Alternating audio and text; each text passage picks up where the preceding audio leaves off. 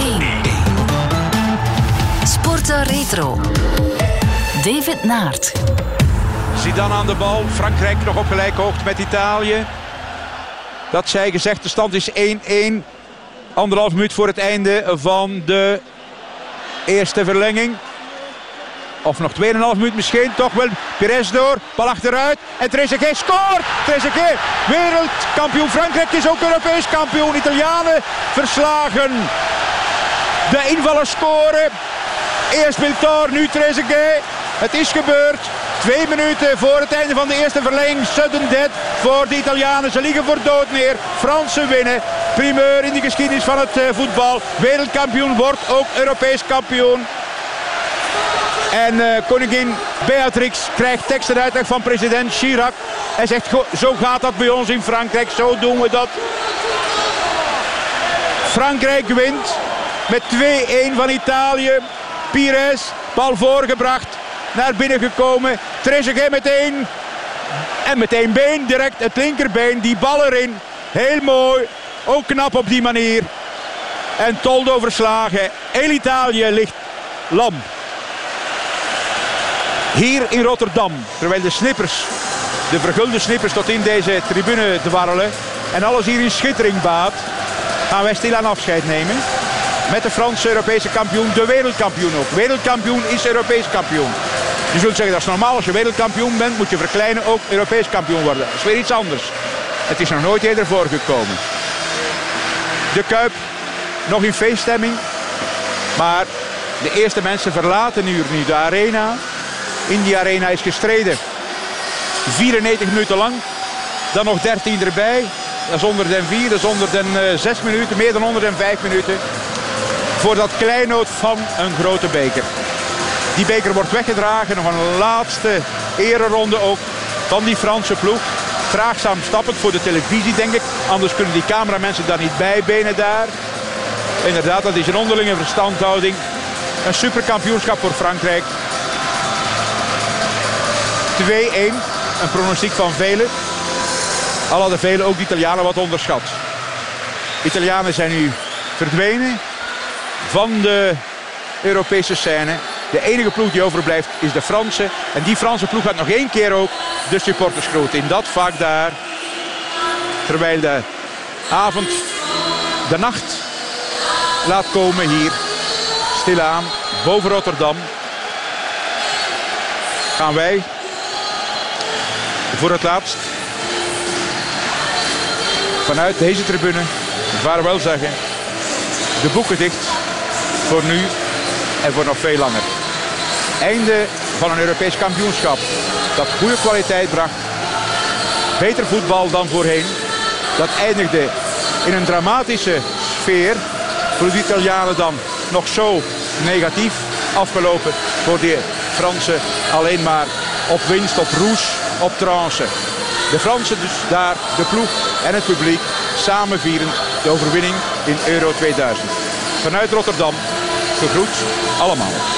Dat was 2 juli 2000, de finale van Euro 2000 in de Kuip in Rotterdam en het afscheid van Jan Wouters op de radio. Een afscheid dat er veel vroeger kwam dan hij zelf had gewild. En nog geen tien jaar later moesten we voor goed afscheid nemen van Jan. Nog een afscheid dat voor Jan en voor ons veel te vroeg kwam. 4 juni 2010 is een datum die voorgoed in het geheugen staat gegrift. Niet alleen bij mij, maar ook bij heel wat andere collega's van de sportredactie van de radio. Intussen is er wel wat veranderd. De sportredacties van radio, tv en online, toen nog geheel los van elkaar, zijn samengesmolten en ze varen onder de vlag van Sportza. Maar bij de wat oudere radioredacteurs blijft de herinnering aan Jan. Zijn taalgebruik, zijn kennis, zijn interpretaties, zijn twijfel en zijn pertinente vragen. Vragen die je je als journalist telkens weer moet stellen bij alles wat je ziet. Tien jaar na zijn overlijden willen we in deze aflevering van Sportza Retro Jan Wouters opnieuw laten horen op zijn radio. En we praten ook met enkele mensen die Jan goed hebben gekend. Journalisten, maar ook sporters, zoals Eddy Merckx. Jan zag Merckx in 1969 zijn eerste ronde van Frankrijk winnen, maar nog geen twee maanden daarvoor was Jan er ook bij in de dramatische Giro in Savona, waar Merckx positief testte bij een dopingcontrole. Karel Bertele is Eddy Merckx gaan opzoeken. Harry Merks, het is al tien jaar dat Jan Wouters is overleden. Als ik de naam Jan Wouters nu zeg tegen jou, wat zeg je dan? Ja, een prachtige reporter natuurlijk. Hè. Ik denk dat hij echt, echt uh, werkelijk de virtuoos was van de, van de Vlaamse taal. Uh, het, hij had een zachte taal. Uh, hij kon van alles meespreken en ook tot in de mindere details. het was een zeer aangename mens. ik heb hem dus na mijn loopbaan nog beter leren kennen. En zeker als zijn zoon beginnen te koersen en zo. het was een fantastische mens, een zeer slimme mens. En, ja, hij kwam natuurlijk van de school van uh, Piet Thijs, uh, natuurlijk uh, zeer streng was en zeer kritisch, maar toch altijd juist, denk ik. Hij was bij jou in Savona. Hè? Heb je hem de toelating toen moeten geven? Ik denk dat de toelating vanzelf gekomen is. Ik, ja, ze hebben gevraagd als Jan Wouters mocht op de kamer komen. Ik heb onmiddellijk gezegd ja van wel. Ja. Eddie, je ligt hier onder verschrikkelijk pijnlijke omstandigheden. Kunt u er iets op zeggen? Of? Ja, ja, ik kan er niets, helemaal niets op zeggen. Voor mij is dat vreselijk. ik weet niet hoe dat mogelijk is. Ja, kijk. Er is een onderzoek geweest gisteren na de rit? Ja, dus zoals alle dagen. Dus het is al misschien mijn vijftiende deze in de Ronde van Italië. En gisteren na die rit heb ik, ben ik onmiddellijk opnieuw de eerste naar de controle gegaan. En ja, kijk. Dus uh, het is eigenlijk het gevolg, zo gezegd, van een gewone vlakke etappe waar niks te winnen of te verliezen was. Absoluut niet. Uh, moest het nog geweest zijn, zou nog na een tijdrit of zo, zou nog kunnen geloven, maar ja, hier. Wanneer heb je daar het eerst iets van vernomen? Ja, om tien uur is het me komen verwitting. Ik stond klaar om naar, naar Londen te gaan, ja. Kunt je iets zeggen van een tegenonderzoek of zo? Maar kijk, ze zeggen dat ze een tegenonderzoek gedaan hebben deze nacht. Ja, Niemand wist er niets van. Uw dokter, wat, wat doet hij nu? Ja, ik weet het niet. Ja, ik, heb, ik heb die dokter nog niet gezien hier. Ja, voor mij is het... Ik, kan niet, ik weet het niet wat mogelijk is. Eddie, dat, dat is een, een, geweldige slag ook. Als mens moet je dat incasseren, want jij was toch een sportief man, hè? Kijk, ik, ik was van principe zo recht mogelijk te zijn en zo... Ja, van zo sportief mogelijk te zijn. Mich te verdedigen met al mijn eigen krachten. Ja, kijk. Het is nu. Het is nu zo, hè. Ja, de Giro die schijnt gedaan te zijn voor u. Oh, kijk. Ik heb... Ik moet niks meer weten.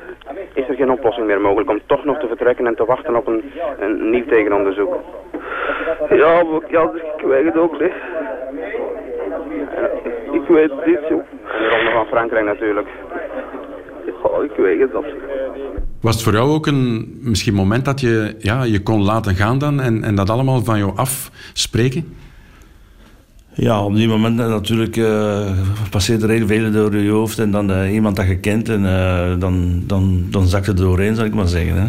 Dus, maar ja, de feiten waren zo en ja, ik, het was natuurlijk zeer onjuist, maar het is gebeurd. Heeft dat jullie band nog ja, inniger, scherper gemaakt? Ja, waarschijnlijk wel. Met nog meer vertrouwen denk ik, in, in elkaar. En, en ook uh, achteraf dan verschillende keren bij hem gaan eten. dus na mijn loopbaan. En Jan was ook een, genieter, een goede Bourgondier. En dan, ik weet nog dat hij na zijn eten graag een sigaar rookte. En dat was echt... ja, ik kon van alles meespreken natuurlijk. Jan was een heel slimme mens. Rookte je dan mee? Nee, ik rookte geen sigaren. Drinken wel dan? Ja, drinken deed ik mee, absoluut. Ja, ja zeker. maar ik was geen sigarenroker, nee. Het commentaar van Jan uh, tijdens de koers, dat hoorde jij niet. Um, heb je dat later dan opgevangen? Of waren er mensen die dat lieten horen dan daarna? Ja, ik heb uh, Jan gehoord uh, na mijn loopbaan. Hè. Jan heeft een langere loopbaan gehad als mezelf. Mm. Dus ik luister dus naar Jan, zoals ik nu naar Karel Bergheden luister van op de motto. En ja, dat was zeer aangenaam. Mm -hmm. um, had jij ook een speciale band met Jan, omdat dat iemand was die ook ja, er overal bij was? Er wordt wel eens gezegd, Eddie Merckx, de kannibaal. Jan Wouters, de kannibaal als journalist? Jazeker, uh, hij was er natuurlijk overal bij. Hè. En, uh, en ook, uh, hij, hij, wist ook alles. Hè. Dus hij was ongelooflijk in zijn opmerkingen en in, ja, in zijn manier van, van te, zeggen. het, was, het was een fantastische mens, ja. Om af te ronden, is er één anekdote, één moment, iets wat jou altijd aan Jan zal herinneren? Ik denk zijn bezorgdheid uh, als, uh, als zijn zoon Benno koerste, dat, dat we hier voor de deur stonden en dat hij bezorgd was en vroeg wat hij moest doen.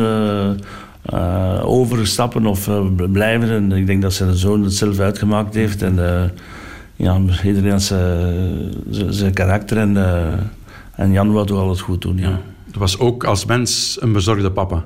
Absoluut, hij was zeker een bezorgde papa. En hij leefde natuurlijk ook heel veel mee met zijn zoon Benno. Ja. Okay. Dankjewel, Eddy Merckx. Dat was Eddy Merckx. Het einde van de Giro in 69 haalde hij dus niet, maar in juli van datzelfde jaar pakte Merckx revanche in de Ronde van Frankrijk. Merckx won zijn eerste Tour. De finish lag toen op de renbaan van Vincennes en Jan Bouters was erbij. En onder een lichtelijk grauwe hemel dan hier, dames en heren, doet de gele trui en eindoverwinnaar Eddy Merckx opnieuw zijn intreden op de wielerbaan. Nadat hij zich verfrist heeft onder de tribune. Hij beklimt nu de trappen die leiden naar de gele trui.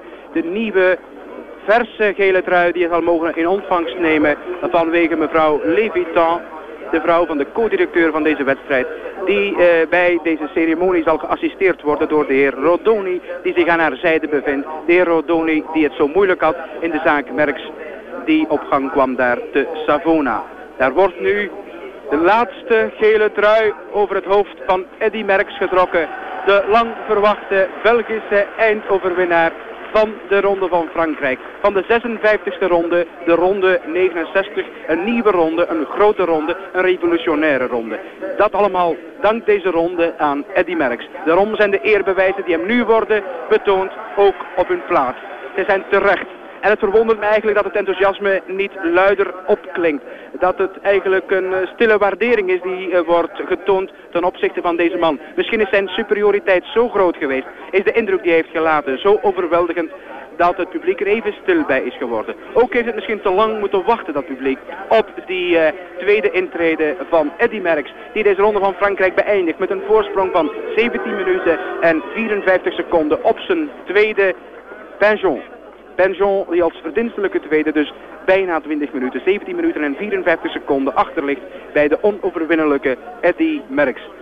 Een Eddy Merckx aan wie alle mogelijke eigenschappen zijn toegedicht. Een man die alle mogelijke krachten ook in zich verenigt. Die de perfectie benadert, zowel lichamelijk als moreel, om een sterke, zeer zware en veelijzende competitie als de wegrensport. Inzonderheid een ronde van Frankrijk eist. Eddy Merckx, nu toch, die naam klinkt op. Eddy Merckx. Nieuwe borden gaan de hoogte in. Belgische vlaggen en wimpeltjes. Opschriften ook. Vlaamse en Franse. Zo hoort het nu eenmaal.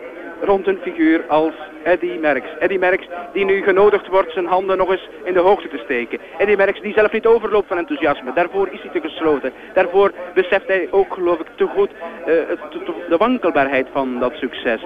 Hij uh, houdt zich zo gemakkelijk op afstand. Hij kan moeilijk meevieren. Hij, de man die nu het middelpunt is van dit feest, zo staat hij daar ook, omringd door de honderden op de tribune, de duizenden hier in het stadion die nog niet van hun plaats zijn geweken, gaat Eddy Merckx rustig kijkend, niet zo trist als gewoonlijk, licht schuin glimlachend, die laatste eerbewijzen in ontvangst nemen. Terwijl dadelijk, naar eh, de geplogenheden het willen, de nationale hymne zal gespeeld worden ter zijn eren ook, wanneer hij daar op het podium zal verschijnen als eerste van deze 56e ronde van Frankrijk, die hij gewonnen heeft voor Roger Penjon en Raymond Poulidor.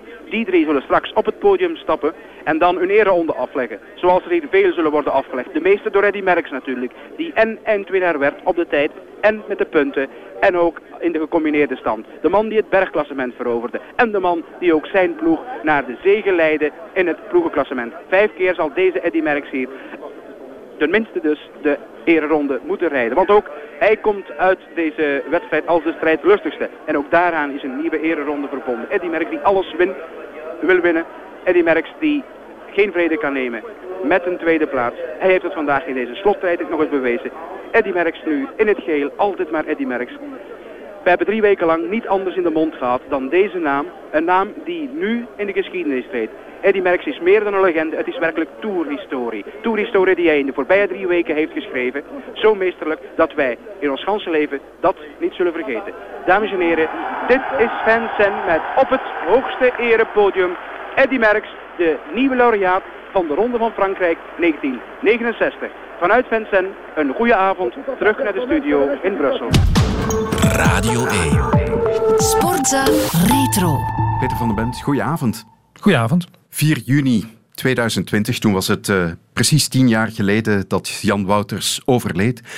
We zijn nu tien jaar na dat afscheid van Jan. Uh, we hebben hem allebei goed gekend. Uh, we werkten allebei ook op zijn sportredactie van de radio. Op welke manier kijk jij nu, tien jaar later, naar die figuur van Jan? Maar nog altijd als een zeer bijzondere figuur, ik zou zeggen, in de geschiedenis van de sportverslaggeving op de radio en uh, de sportjournalistiek.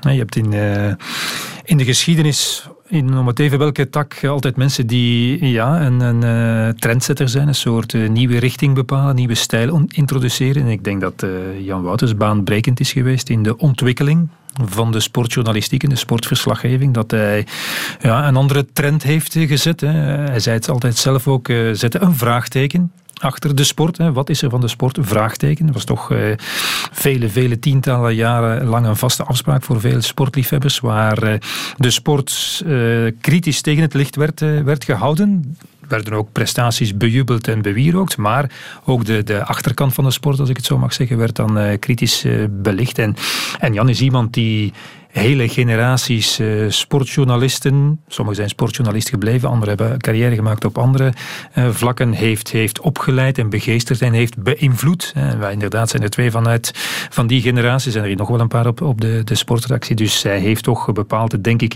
hoe generaties niet alleen binnen de VRT, maar ook daarbuiten. Want hij hield zich ook bezig met, met jonge mensen van, van de, de schrijvende pers of van televisie eventueel, die hij ook wel met goede uh, vaderlijke raad uh, bijstond. Wel heeft toch, uh, ja, ik zou zeggen, het, het denken en het werken, denk ik, het, het handelen van van een generatie sportjournalisten bepaald. Dus ja, een, een iconische figuur vind ik in zijn vakgebied. Ja, die we kennen uit het wielrennen, uit het voetbal. Jij bent wat het voetbal betreft in zijn voetsporen getreden. Ja, daar zit dus toch nog een heel stuk van Jan in jou. Ik, ik, uh, in de manier waarop je dat vak beoefent? Ja, inderdaad. Ik probeer uh, elke keer opnieuw toch uh, de, de, ik zou zeggen, de goede raad die Jan gaf, de, de, de minimumeisen die hij toch stelde, om daaraan te voldoen. En dat gaat dan over in de eerste plaats de correcte taal. We zijn allemaal geboetseerd tot in den treuren toe om correct Nederlands te, te spreken, om de juiste woorden te kiezen. Toen was er nog veel tijd om, om, om interviews te beluisteren. En dat ging dan tot in het kleinste detail over de vraagstelling, de manier van formuleren. Uh, dat proberen we toch altijd nog mee te nemen, zoveel jaren later. Natuurlijk, dat is toch iets wat er is ingedramd, met vallen en opstaan. Maar wat, wat belangrijk is. En aan de andere kant ook het, het goede evenwicht proberen te bewaren. Want dat was ook uh, zeer belangrijk voor, voor Jan. Tussen ja, empathisch zijn, meeleven met de sporter, mee, mee huilen of mee triomferen. Hè, met alle grote sportgebeurtenissen die hij zelf live heeft, heeft op de radio gebracht. Maar tegelijkertijd toch voldoende afstand bewaren om er onafhankelijk en kritisch kunnen naar te kijken. Om niet maar een ordinaire supporter te zijn, om dat nu zomaar te zeggen. Dus dat is toch ook iets wat ik altijd probeer, probeer mee te nemen. Namelijk mee uh, enthousiast zijn, zeker als het, als het Belgische prestaties betreft, internationaal of gewoon uh, door de schoonheid van, van het spel, om daar aandacht voor te hebben, om dat te proberen op een accurate manier uh, te beschrijven met een weliswaar beperktere woordenschat dan, dan die Jan te zijn hier beschikking had, maar tegelijkertijd toch ook altijd voldoende veilig ver aan de zijlijn te staan om er, om er onafhankelijk kunnen naar te kijken. Dus ja, en, en ik denk nog heel erg vaak aan Jan dat is de realiteit. In, uh, en wij praten ook nog op de redactie vaak uh, over Jan. We halen nog wel eens uh, leuke anekdotes op of, of, herinneringen op aan, aan, Jan. Dus wat dat betreft, ja, is hij en, ja, mijn, mijn, journalistieke vader geweest en van vele anderen nog. Dus dat is iets wat de rest van mijn carrière bij mij zal blijven. Ik herinner mij toen ik in 93 begon op die sportredactie van de radio was dat toch wel behoorlijk indrukwekkend. Want ik kende al die stemmen dan vooral, uh, van de sportprogramma's op de radio. Wat is er van de sport ook? En vooral Jan. Uh, ik vond dat ja, behoorlijk indrukwekkend dat ik daarbij aan de slag mocht gaan. Um, dat, dat, ze toch iets in mij zagen, want ik moest nog heel veel leren. Maar dat er toch iets in mij werd gezien van ja, daar kunnen we misschien wel wat mee aanvangen. Hoe, hoe heb jij dat ervaren? Wel, Jan was mijn grote idool, dus wij waren, uh, wij waren zeer trouwe luisteraars van sport op de radio. Sport werd toen ook gevolgd op de radio. Hè. Televisie was, was nog bij wijze van spreken een marginaal medium wat de sportverslaggeving betrof. Hè. De Belgische competitie was nooit op televisie. Europa-bekerwedstrijden waren niet altijd op televisie. De Tour was pas helemaal op het einde, een uurtje of zo. Dus ja, we waren voor sportverslaggeving aangewezen op, op de radio. En Jan Wouters was ik uh, zonder overdrijven mijn grote idool.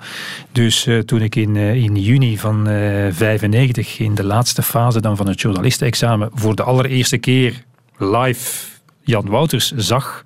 Ik had hem ooit daarvoor één keer op televisie gezien in een of andere talkshow, want dat was ook anders dan nu. Nu kent iedereen ook de gezichten van de, van de radiomensen. Dat was toen helemaal niet het geval. Dus ik zag die voor eerst ooit een keer op, op televisie. Wel, ik herinner me nog als de dag van gisteren hoe dat ging, dat jurygesprek waar Jan dan toch uh, de toon zette en het hoge woord voerde en eigenlijk uh, genadeloos op mij inhakte, omdat ik toch over al die onderwerpen die hij aansneed, zoals de wereldbeker van 1950 of alle allerlei calls in de, in de Tour nauwelijks wat uh, zinnigs kon, uh, kon vertellen. Dus dat was, uh, wat mij betreft, was dat een gigantische desillusie. Om niet te zeggen een geweldige nachtmerrie, dat examen. Maar op, een of andere, maar op een of andere manier hoorde ik dan achteraf, ja, uh, had hij er mij dan toch uitgepikt op basis van al die proeven daarvoor, schriftelijke proeven, maar wilde hij wel een keer uh, die jonge onbekende man voor hem op, op, de, op de testbank leggen. En inderdaad, ik denk dat dat voor iedereen die jong binnenkwam in de 3L16. Dat was ons kamertje, de sportreactie van, van de radio, toch een beetje een eiland uh, apart. Wel, dat dat voor iedereen indrukwekkend was. Uh, en dat je toch stevig in je schoenen moest staan. Ik was ook al een beetje ouder. Ik was denk ik 6 of 27 uh, toen ik bij de radio begon. Maar je werd daar voortdurend uitgedaagd en getest. Dus, dus voor, ik zou zeggen, voor kastplantjes was daar eigenlijk niet echt plaats. Die gingen er onderdoor, want je werd keihard geconfronteerd met, met je tekortkomingen. Zeker door Die vond ik wel altijd uh, hard en direct in de analyse was, maar wel zeer aanmoedigend. Als hij het in jou zag en hij, hij zag het in mij, ja. ja, dan was dat altijd wel met, met de bedoeling om beter te worden. En benadrukte hij ook tot in de treuren het goede en wat je allemaal kon. Dus deed hij het geloof in jezelf ook toenemen. Maar de keren dat je toch, uh, ik zou zeggen, met de moed in de schoenen uh, in de auto stapte, ja, die zijn natuurlijk vrij talrijk geweest in het begin van, uh, van mijn carrière. Maar daar kijken we nu toch met een zekere dankbaarheid naar, ja. naar terug. Om, het heeft ons gekneed tot wie we zijn nu. Zo is dat. Zo is dat. En, en uh, ik zeg dat vaak tegen, tegen jonge mensen, dat het uh, zonde is dat zij geen opleider meer hebben als, als Jan Wouters. En ik zou zeggen, ik wens een, uh, een paar maanden Jan Wouters toe, precies om, om alles onder de knie te krijgen en om ja, in, in de geest en de filosofie van Jan te kunnen sportjournalist zijn. Ja. Eén vraagje nog, te speculeren, ik weet het, maar zou Jan gelukkig zijn met de manier waarop de journalistiek en de sportjournalistiek op dit moment wordt bedreven? Dat snelle, dat hapsnap. De tijd voor reflectie wordt vaak niet meer genomen. En dat was nu precies wat hij ons toch ook leerde. Wel, ik weet, ik weet hoe kritisch Jan uh, al was, laten we zeggen, uh, 10, 15 jaar geleden, voor de manier waarop dus de sportjournalistiek zich heeft ontwikkeld. En dat is niet noodzakelijk de fout van de sportjournalist in het algemeen, mm maar ik zou zeggen, dat is eigen aan de ontwikkeling van, eh, van de media zelf, waar het inderdaad allemaal wat sneller moet gaan. Jan kon nog drie en een halve minuut een stukje debiteren op de radio. Dat is nu bepaald ondenkbaar. Alles moet ja, korter, krachtiger, sneller, gebalder zijn. Eh, de, de echte analyse, daar is minder plaats voor. Ik zeg niet dat daar geen plaats voor is, maar toch wat, wat minder. Uh, het gaat vaak ook om quotes. We zitten toch in een soort quotecultuur. Nog eens plaats maken voor een, een zeer ruim interview zoals Jan die fantastisch kon, kon afnemen. Ja, dat is allemaal veel minder. En ik zou zeggen, in vergelijking met 15 jaar geleden is dat nog forser ge, geëvolueerd. En, en uh, alles bij elkaar denk ik dat het uh, met het taalgebruik, algemeen gesproken in de, de Vlaamse sportjournalistiek, nu ook niet bepaald uh, de goede kant is uitgegaan. Dus nee, om het kort samen te vatten, ik denk dat Jan hoogst ongelukkig zou zijn, precies omdat ja, hij stond voor een bepaalde standaard die moeilijk te hanteren valt nog misschien op dit, op dit moment. Dus nee, hij was al ongelukkig geworden met de manier waarop hij zijn vak moest uh, proberen uit te oefenen. Vandaar dat hij ook al vroeger gestopt is in, in de Tour, omdat ja, alles uh, groter werd met een mediacircus. Het was allemaal moeilijker. spelers of renners in dat geval waren minder makkelijk bereikbaar. En later heeft hij dat ook ervaren in het voetbal natuurlijk, waar ja, de radio zeker dan steeds naar de achtergrond is, steeds meer naar de achtergrond is, is verdwenen. Dus nee, hij heeft, dit, hij heeft zijn tijd gehad in een tijd waarin hij zichzelf kon zijn en waarin hij de allergrootste en allerbeste kon zijn, maar op zijn tijd dan. Peter van den Bent, dankjewel om even tot hier te komen. Graag gedaan. Sport. En nu luisteren we weer naar Jan Wouters zelf tijdens de Wereldbeker voetbal in 1978 in Argentinië. Dat was een omstreden toernooi, want het gastland kende toen nog een militaire dictatuur. Jan Wouters keek tijdens die Wereldbeker veel verder dan wat zich in de stadions afspeelde. Net voor de finale tussen Nederland en Argentinië bracht hij deze voorbeschouwing. De vijfde zondag in dit land en de laatste. Een nattige, nevelige zondag, droger nu op de middag en straks om drie uur, Buenos Aires tijd, in volle namiddag dus, wordt de finale gespeeld Nederland-Argentinië op een nu nog afgedekt, dus beschermd veld. De straten zijn weer afgezet, zoals voor de openingsplechtigheid en dito-wedstrijd. Gisteren al was opnieuw een grotere leger- en politiemacht op de been, ter plaatse stationerend, patrouillerend, met strenge controles ook nog voor bussen en auto's die instaan voor het officiële vervoer, inbegrepen de pers. Begin en einde roepen hetzelfde beeld op van belangrijkheid, gewichtigheid.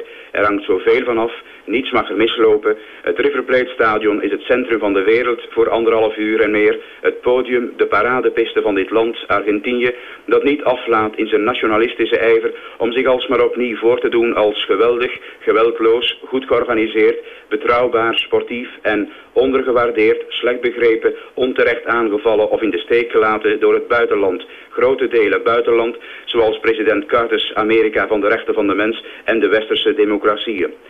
Zijn die nog niet bijgedraaid en zullen die nooit bijdraaien? Het officiële Argentinië blijft er ongerust over en herhaalt te dikwijls om goed te zijn dat hier niks, niks ergs aan de hand is. Wat is Argentinië gerijpt om zich af te reageren? Klaar voor de grote ontlading vanmiddag, vanavond en vannacht. De voetbalfanaten, of die nu voor de Boca Juniors of River Plate supporteren, dan wel voor de nationale ploeg, die zijn altijd paraat. Het volk laat zich gemakkelijk gaan, leeft en danst, schreeuwt en zingt op straat. Die supporterstroom is nu natuurlijk verbreed. Het is een delta geworden. Aanslipping van hele lagen, legioenen volgelingen van het voetbal. De supporters van de glorie, de achternalopers van het succes, de junigasten van de wereldbeker.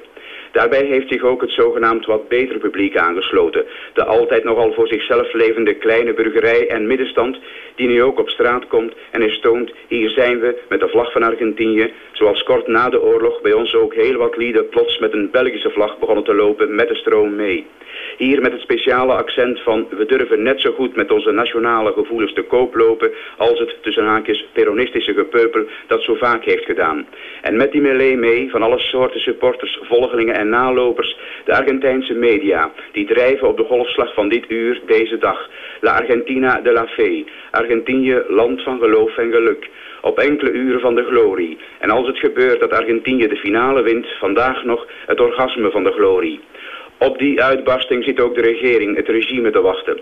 Want dat de wereldbeker zoveel nationaliteit, zoveel eensgezindheid, zoveel gemeenschappelijke overgave zou teweegbrengen, wie had dat in zijn stoutste propagandadromen durven voorspiegelen. Het wonder voltrekt zich dankzij, in elk geval door bemiddeling van het wereldkampioenschap, van de sport, een speelbal in handen van de massa, in handen van haar leiders. Argentinië mag eigenlijk niet verliezen. En als het toch gebeurt, wel aan dan. De stroom is geleverd, dus de ontlading komt er toch. Er is genoeg vertoond en op gang gebracht om zich verder nu nog en hoe lang nog aan op te trekken. De vloed van emoties spoelt ongetwijfeld, zo sterk is die, zelfs een nederlaag tegen Nederland weg. De junivloed van 78 voor de app van juli. Want blijven duren doet zoiets niet. Het is zaakzeker voor het land om er nu van te profiteren, om toestanden op te klaren, om niet in de roes vast te slippen, om niet nog onverdraaglijker, onverzoenlijker te worden tegen minderheden die verre van terroristen zijn of met terreur te heulen, wilden opkomen voor een rechtvaardiger verdeling van grond en goederen, voor een menswaardiger bestaan, een betere wereld priesters van de miseriewijken, studenten aan de universiteiten, leraren en advocaten, sociaal bekommerde nonnen, jonge mensen meestal, die nog een droom hadden van een ander leven. Geen Want die zijn op één enkele cel na verbannen of gedood. Het gaat om mensen die evenveel of meer van hun land houden dan de voetbalfanaten en hun volgelingen. Serene, rustige mensen, soms zoals die waar ik gisteren heel de avond thuis op bezoek was, met dan toch één collega getuige. De verstandige vader, vier dagen gevangen en vrij. Emotionele moeder, vechtend voor haar kinderen. Twee keer op de Plaza de Mayo geweest. Blijft volhouden. Eén zoon, zeven maand opgesloten met zijn zwangere vrouw. Andere zoon, getrouwd, nog steeds verdwenen. Opgepakt, gefolterd in het bijzijn van zijn vader, nu spoorloos. De harteloze spelen rechter. En het stadion juicht als straks de bal in het net gaat. Ik ken mensen die zullen zitten huilen van vreugde en verdriet. Van 1978 gaan we dan naar 1972, naar de Olympische Spelen in München. Dramatische spelen waren dat. Die werden opgeschrikt door de gijzeling van elf Israëlische atleten door Palestijnse terroristen. Am Morgen des 5. September wurden die heiteren Spiele von München, die bisher so viele Höhepunkte Weltrekorde in vielen Disziplinen und Zuschauerrekorde in allen Sportstätten gebracht hatten, je von einem tragischen Ereignis unterbrochen. Good afternoon. I'm speaking to you live just outside the Olympic Village in Munich, West Germany. At this moment, eight or nine athletes of the Israeli team are being held prisoner. Uh, bij het opstaan, s ochtends, hoor ik van overval en, en doden misschien. En ik schiet als een pijl uit een boog naar dat Olympisch dorp, wat zo'n kilometer, anderhalve kilometer verder eh, ligt. En uh, ik kom daar aan. En daar precies waar eh, onze studio Annex redactielokaal was, zie ik aan de overkant zie ik daar mensen met een bivakmuts en met, ja, wat is dat, een mitraillette? Jazeker, er moet een overval geweest zijn. Die is nog gaande.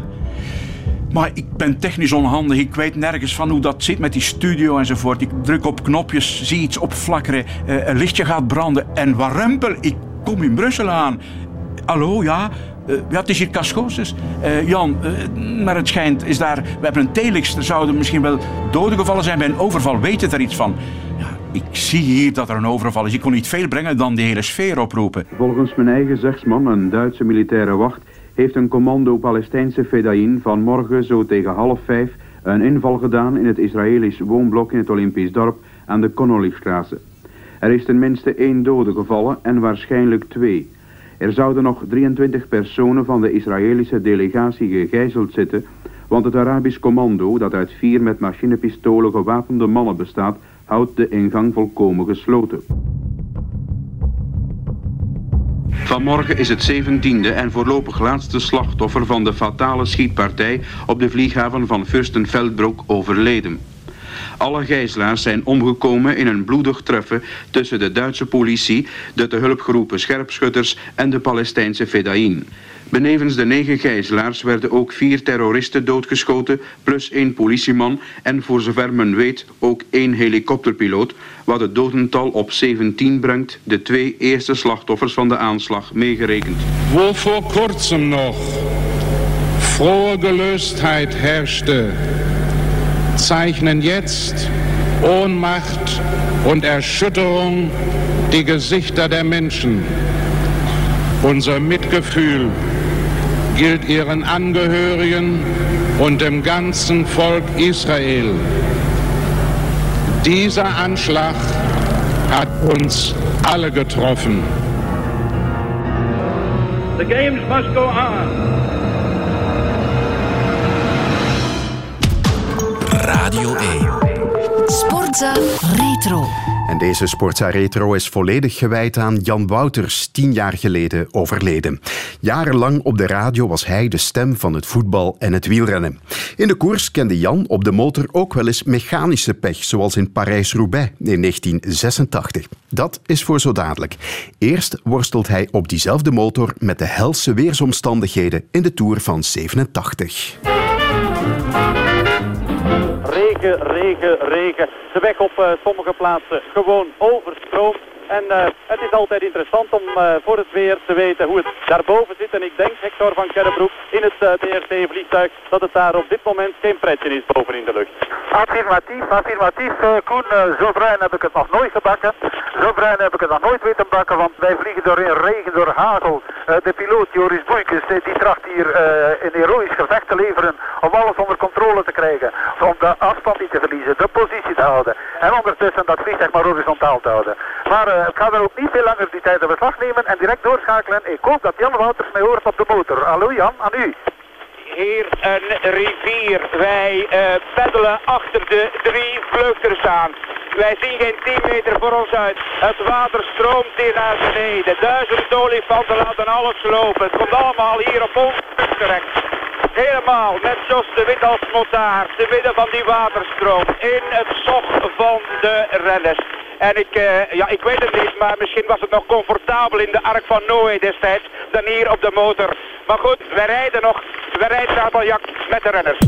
Staande in de hel van het noorden, wijdbeens, breedbroekig, maar verslagen. Tweede keer lek gereden en geen uh, hulp in de buurt, geen technische wagen om een motorrijder te depaneren. Een desolaat landschap. De wolken hangen laag, het is grauw, het is grijs en het regent zachtjes in de hel van het noorden. De kasseien, zij kijken grimmig naar mij, maar ik kijk even grimmig terug. Hier staan we, helemaal alleen. Een verre witte wagen ging er nog in het grijze landschap. En verder niemand te bekennen, geen mens, geen dier. Hier staan we, verlaten, alleen Mottaar en verslaggever achtergebleven. Helemaal uitgeschakeld tot opgave verplicht in deze 84ste Parijs-Roubaix. En zometeen herbeleven we dan het slot van België-Engeland. Dan zitten we in de achtste finales van de Wereldbeker voetbal in 1990 in Italië.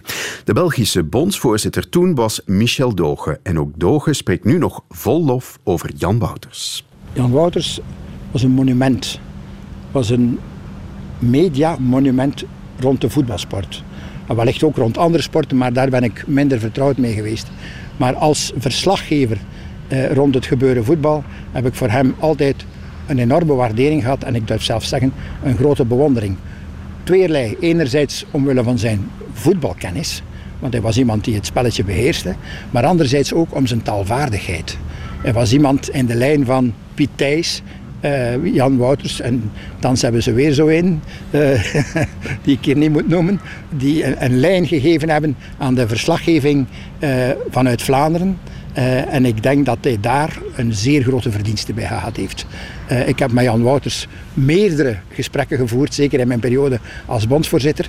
Ik heb uh, hem bewonderd en ik heb ook altijd respect ontvangen van Jan Wouters. Er waren mooiere dagen, er waren minder mooie dagen. Maar Jan Wouters kon dat allemaal relativeren.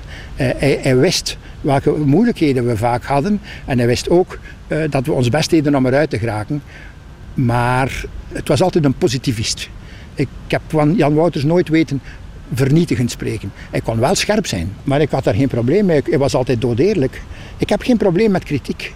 Ik heb van kritiek zeer veel geleerd in mijn leven. Ik heb er mij ook moeten leren aan aanpassen. Uh, als je 30 jaar bent, bekijk je dat anders dan als je 60, 70 jaar bent. Maar ik denk dat een van de beste zaken dat je kunt tegenkomen in je leven, dat is van kritiek te krijgen. Als je bereid bent om erover na te denken en om te zeggen, kijk eens, uh, daar zit iets in. Uh, Jan Wouters kon dat, maar dat was altijd dood eerlijk. Dus ik had daar geen probleem mee. Ik heb een prachtige herinnering aan een gesprek dat we gevoerd hebben op een boot toen we terugkeerden van Fareu. En Jan had daar ook een goede herinnering aan. We zijn toen eigenlijk, we hadden gewonnen op Fareu. Dat was de allereerste wedstrijd die Fareu op eigen grondgebied mocht spelen. Voordien moesten ze hun wedstrijden in Denemarken spelen. Maar UEFA had mij gevraagd, zijn je bereid om daar te gaan? En ik zei, ja, als een stadion voldoet aan de eisen, dan wil ik dat wel doen. Dus dat was een heel bijzonder gebeuren met een vliegtuigje waar maar een kleine 30 personen mochten inzitten. Anders was de landingsbaan te kort. Ik herinner mij dat Paul van Eems zeer bleek was eh, vlak voor de landing. dus dat, dat is een, een totaal apart gegeven geweest. De pers is daar ook een boottocht gaan doen. En die zijn op zeker moment in het zeegat gekomen en die boot is daar bijna vergaan. Uh, waarop ik al lachend zei, we dachten dat we het van jullie af waren. Waarop journalisten zeiden, deze die na ons komen zijn nog veel slechter. dat is pour la petite histoire. Maar daar heb ik dan ook met Jan, met Jan zo een, een aantal diepgaande gesprekken gevoerd die eigenlijk veel verder gingen dan alleen het actualiteitsgegeven van de voetbalsport op dat moment. Ik moet zeggen, ik heb daar altijd de aller, allerbeste herinneringen aan overgehouden. Hij, hij, had, hij had een zeer mooie uitspraak. Hij, gebruikte woorden die in het voetbaljargon niet gebruikelijk waren. En ik vond dat wel zo mooi. Uh, ik heb zelf altijd uh, zin gehad voor cultuur. Van mij was dat meer in de richting van de muziek. Maar in de richting van taal vond ik Jan Wouters een, een echt voorbeeld. Ja, absoluut. Stand 0-0 in Bologna bij Engeland-België.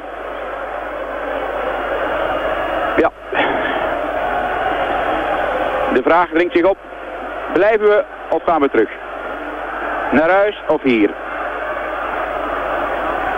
Terug naar Verona of helemaal terug naar Brussel. En de Engelsen, de bal rond en terug. Uitgefloten door de Belgische supporters. Ja, die mikken op de penalties en wie dat doet, zou er wel eens voor kunnen gestraft worden. Hoewel ook dat geen regel is natuurlijk, want niks is rechtvaardig of onrechtvaardig in het voetbal. Geen morele wetten. Kleisters, die een bal meepikt. Goed zijn werk gedaan. Vervoort met Keulemans nog altijd niet uh, moe gestreden. Vervoort, maar pakken er nog tussen. Maakt zich vrij van Vervoort naar binnen bij Butcher. En die denkt eerst Chilton aan te spelen, maar er zit Klaas achter zijn rug tussen. Butcher komt naar voren, bal aan de voet tussen drie man en dan een hoge ja, schop. Butcher, wat betekent dat ook weer in het Engels? Iets als beenhouwer. Wel, dat werd vroeger geroepen. Toen er in onze ploeg zo'n mannen bij liepen die dat soort ballen gaven. En vooral als ze de man mee hadden natuurlijk. Dat was pas beenhouweren. Kleisters, Van der Elst en Vervoort. Teruggetikt, opnieuw Van der Elst. Getackeld door Plat, maar die komt te kort. En Schifo nog eens even goed kijken. En zo Schifo, Gerrits weg. Naar binnen, Schifo wil het zelf doen misschien.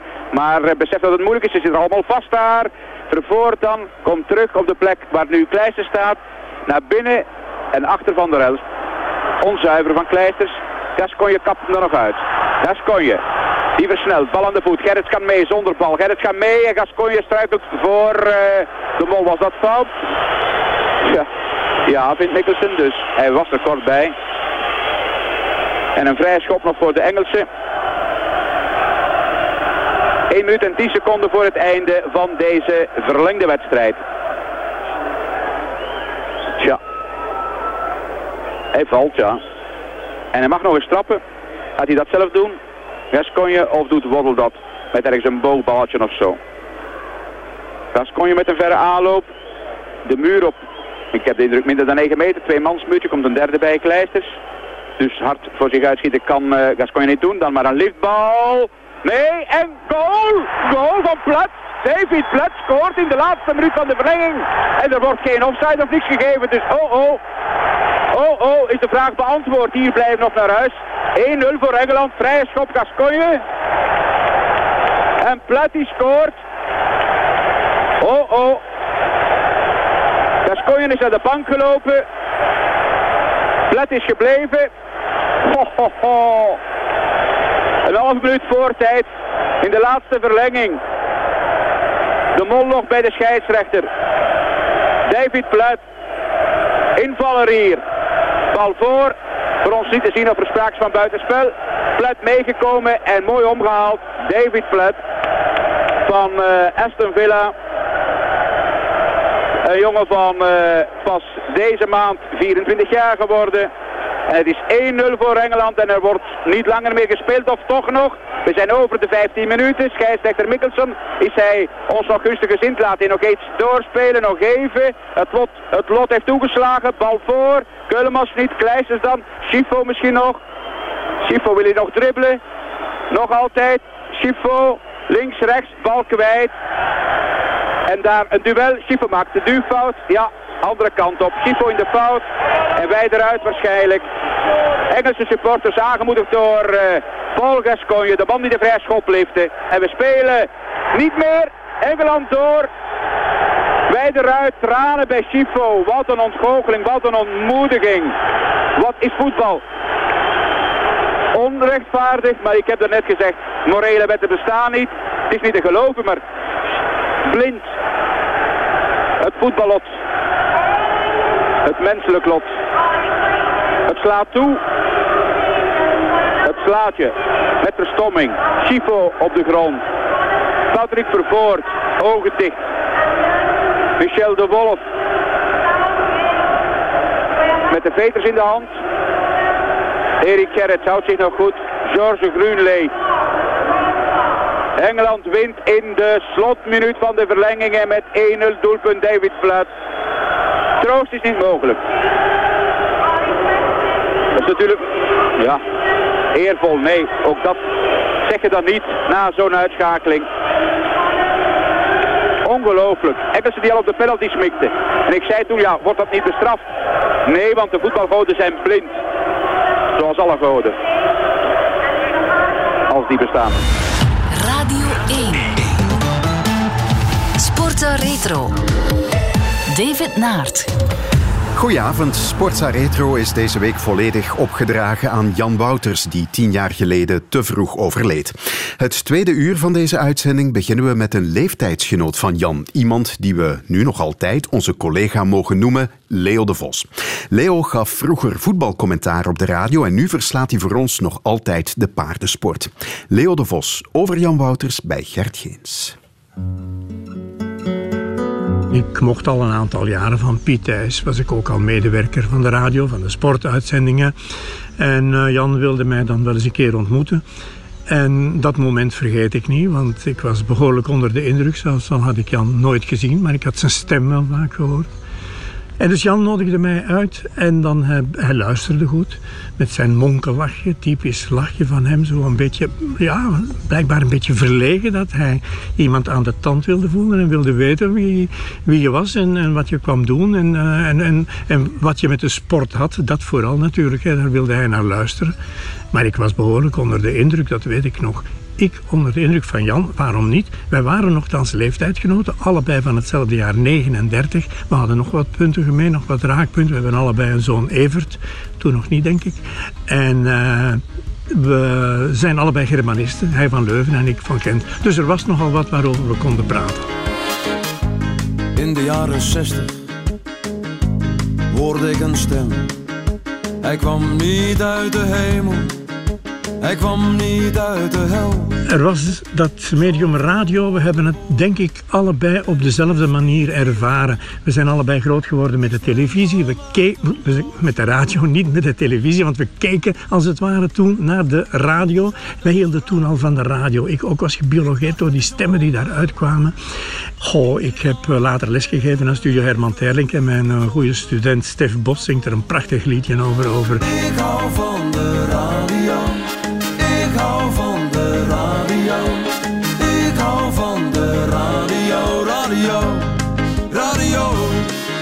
Jan vond aanvankelijk dat, en hij had daarin gelijk, dat ik nogal geaffecteerd sprak. Een beetje gemaniereerd noemde hij dat. Je moet dat niet doen. En de radio was toen ook zo. We dachten, als je op de radio komt, moet je plechtig zijn. Hè. Dan moet je vooral heel stijf en plechtig zijn. En dat is, dat, is, dat is radio. Maar Jan probeerde je dat duidelijk te maken. Niet van dat. Nee, we moeten naar naturel, naar de gewone spreektaal. Maar dan wel een spreektaal met allure. En dat had ik gauw begrepen, dat Jan dat wilde. En dat denk ik, heb ik mij geleidelijk aan, het is moeilijk om dat kwijt te raken, geleidelijk aan heb ik mij dat toch uh, eigen gemaakt. Jan zocht altijd naar het juiste woord. Maar wij zoeken dan ook wel eens naar het juiste woord via een aarzeling en via een ui. Maar Jan bleef maar woorden opstapelen, tien op een rij tot hij uiteindelijk aan het woord kwam dat precies weergaf wat hij wilde zeggen. Het was een zoektocht met, met woorden voortdurend, niet alleen wanneer hij schreef, want dat merk je ook in zijn columns, maar ook in zijn reportages. Hè. Was echt zoekende naar dat juiste woord en daardoor stopte dat nooit, werd dat een stortvloed, een cascade van woorden waarin de luisteraar zich echt kon verblijden om dat allemaal te horen en, en je ging mee in wat er gebeurde. Hè. Jan was ook heel kritisch in alles wat je deed. Kon was soms nu wel eens een woordje van lof. Niet zo vaak, maar dan was het wel gemeend. Maar heel vaak kritiek ook. Hij legde de lat hoog voor zichzelf. Maar inderdaad ook wel voor, voor anderen, denk ik. Hè? En dat mocht je ook wel horen, denk ik, als het misschien eens een keertje wat minder was. Ja, ja dat was inderdaad zo. En dat, was, dat leidde bij mij ook wel eens tot enige vrevel. We moeten daar eerlijk in zijn. Vooral als je dan een, een wedstrijd had gedaan en dan durfde Jan Sanderendaags op maandag bijvoorbeeld durfde hij telefoneren naar de school waar ik les gaf. Ik gaf onder andere les op Studio Herman Terling, maar ook in de Plantijn Hogeschool. En hij belde naar het secretariaat en hij zei, kun je even Leo de Vos uit de klas halen? Ja, en dan, ja, die waren daar blijkbaar ook al onder de indruk van Jan op het secretariaat van de school. Dus die kwamen mij dan halen uit de klas. Maar Jan kennende, dat bleef niet bij vijf minuutjes. Hè. Dat was een hele tijd, hoor, een half uur zeker. Dat hij, ja, ja Leo, was, dat had je toch beter kunnen aanpakken. Ik herinner mij nog, het ging over Jan Ruiter. Ik had gezegd dat Jan Ruiter drie blunders had gemaakt. Terecht trouwens, want Jan Ruiter dan, was vervangen tijdens de rust op Beerschot. Hij was zelfs naar huis gereden. En daar belde Jan mij over Sanderendaags, dus op school dan. En zei, ja, kun je dat wel zeggen, een blunder? Ik zeg, ja, ik kan dat niet. Weet je wel wat een blunder is? Ik zeg, ja, ik weet wat een blunder is. Dat is, precies wat Jan gedaan heeft. Maar nu was het zo dat Jan Ruiter tijdens de rust kwaad naar huis was gereden omdat hij vervangen werd. En had dan ook nadien nog contact gezocht met Jan. En had gezegd, die reporter die daar zit op Beerschot, dat was toch eigenlijk eh, niet fair van hem van dat te doen. Dus Jan Ruiter had dat allemaal meegenomen. En Jan probeerde eens een beetje te bemiddelen, schipperend. Maar je hebt ook wel gezegd, Leo, als het goed was en hij vond het echt goed, dan zei hij het ook wel. Ja, dan zei hij het niet alleen, maar hij gaf je dan ook de kans om dingen te doen waarvan je misschien nooit eerder gedroomd had. En toen begon je zelf ook meer en meer te geloven. Ja, Ja. ik kan het. Als hij het zegt, dan kan ik het. Leo de Vos misschien even. Bij Simon Tahamata, nu al, waarom niet? Ja, Leo. Ja, Jan. Snikkend Simon Tahamata in de armen van Herman Helleputten. Simon, vertel het even. Ja, Jan. Alleen maar tranen. Nee, Jan, we laten het erbij. Simon is zo ontroerd dat er geen woorden uitkomen. Meest welsprekend interview aller tijden, geloof ik. Een woordeloos interview. Het meest welsprekende, stille interview ooit op de radio, maar dat was het dan ook wel. Dat kon hij wel doen. Je dat compliment geven en dat is mij altijd bijgebleven. Jan, dank u wel. Wat is er van de sport? Jan had een heel aparte manier van kritiek formuleren ook. Hij was nooit echt kassant, maar formuleerde dat zodanig, omvloerst vaak en een beetje omslachtig ook, dat die boodschap toch ook wel overkwam. En daarbij ook altijd met heel veel respect voor de mensen waarover hij het had. Hij zou nooit iemand de grond inboren. Hij zou nooit iemand helemaal afmaken. Maar zou toch proberen, ja, een beetje omvloers te komen tot, tot, tot wat, hij, wat, wat zijn visie en zijn standpunt was. Maar echt, echt, echt de hakbijl hanteren, dat deed Jan nooit. Vroeger had je de mening van Jan Wouters in Wat is er van de sport. Nu heb je op Twitter alleen al tienduizenden meningen, hè, bij manier van spreken. Ja, inderdaad, hij zou daar niks mee gehad hebben. Hij zou, zou afgehaakt hebben in alle opzichten. Daar ben ik echt wel van overtuigd. Dit was niets voor hem. Hoeveel Jan Wouters zit er eigenlijk in de sportverslaggever Leo de Vos? Ja, meer dan ik wil toegeven. En meer dan wij allemaal toegeven. Hè. We zijn allemaal, kleine Janne is natuurlijk veel gezegd, maar zelfs al ontkennen we dat, en ik heb dat ook vaak gedaan, en, oh, nee, nee, nee, nee, nee, nee, nee, nee. Maar dat is inderdaad wel zo. Jan heeft het voorbeeld gegeven, zonder eigenlijk veel directieven te geven, al heb ik jou verteld die ene keer dat hij wel zei, ja, dat gemaniereerde en dat, dat geaffecteerde moet er allemaal uit. Dat is waar. Maar ja, we zijn allemaal schatplichtig aan, aan Jan Wouters. Goh, wat jammer. Wat jammer inderdaad dat hij er niet meer is. Dat was Leo de Vos. Sporten Retro. Vorige week herdachten we het Heizeldrama 35 jaar geleden. Op 29 mei 1985 werd in Brussel de finale van Europa Cup 1 gespeeld tussen Liverpool en Juventus. Voor de wedstrijd braken in het stadion rellen uit. 39 mensen kwamen om het leven. Dit was het nieuwsverslag die avond. Onder supportersgeweld in een staanvak schuin achter het doel zijn hier op de Heizel vermoedelijk enkele tientallen dodelijke slachtoffers gevallen. De meeste moeten vertrappeld en of verstikt zijn onder de druk van medesupporters en het gewicht van geramde muren van de afsluiting. Het tumult ontstond zo rond half acht toen Engelse supporters tekeer gingen tegen Italiaanse aanhangers. De politie leek machteloos te staan, trad dan toch op, te paard en met uitgestuurde honden, maar de supportershorden waren niet te houden. Zij die konden vluchtten weg op de looppiste en het veld. Ook aan de overkant stormden honderden jeugdigen over de verbrijzelde afsluiting, maar de meeste keerden weer terug. Oproepen tot herstel van de orde leverde weinig op. Het onheil was trouwens geschied. De vernieling, de gewonden, de doden. Meer dan 30 wordt hier doorgezegd. De voetbalwedstrijd zelf heeft nog altijd geen aanvang genomen en de verantwoordelijken waren daarnet in beraad over wat ze te doen staat. Drie kwart of meer van de toeschouwers had part nog deel aan de onlusten. Nu zijn wel enkele duizenden al het stadion uitgegaan. Men vreest voor verdere incidenten later op de avond in de stad. Hier op de Heizel is nu een zekere berusting ingetreden. Maar het Rode Kruis is nog steeds aan het werk. Verder vernemen wij dat uh, secretaris-generaal Roosers van de Belgische Voetbalbond naar het ministerie van Binnenlandse Zaken heeft uh, geïnformeerd, heeft gebeld om daar te vragen of er versterking mogelijk is van de ordehandhaving. Omdat de wedstrijd misschien dan toch nog kan doorgaan. Om al die duizenden, vele tienduizenden die nu zijn gebleven, om die toch nog te geven waarvoor ze gekomen zijn. Een voetbalwedstrijd. Men vreest trouwens, als die geen doorgang vindt, dat er nog ergere onlusten zouden komen vanavond of vannacht. En dus werd ondanks die tientallen doden Liverpool-Juventus uiteindelijk toch gespeeld. Een uh, voetbalwedstrijd die we met een dubbel oog gaan bekijken natuurlijk. Moeilijk, er is applaus en er is afkeuring tegelijkertijd op deze vreemde voetbalavond. Die door tragische omstandigheden bijna anderhalf uur is opgehouden. Liverpool-Juventus 0-0. Dan ga je over tot wat jij vindt op dat moment.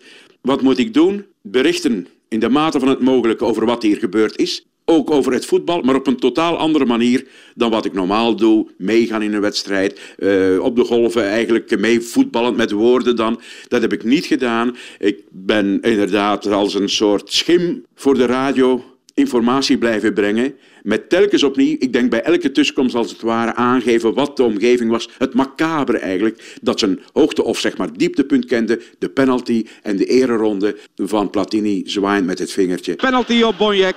Scheidsrechter Daina had geen twijfel. En achter de bal Michel Platini.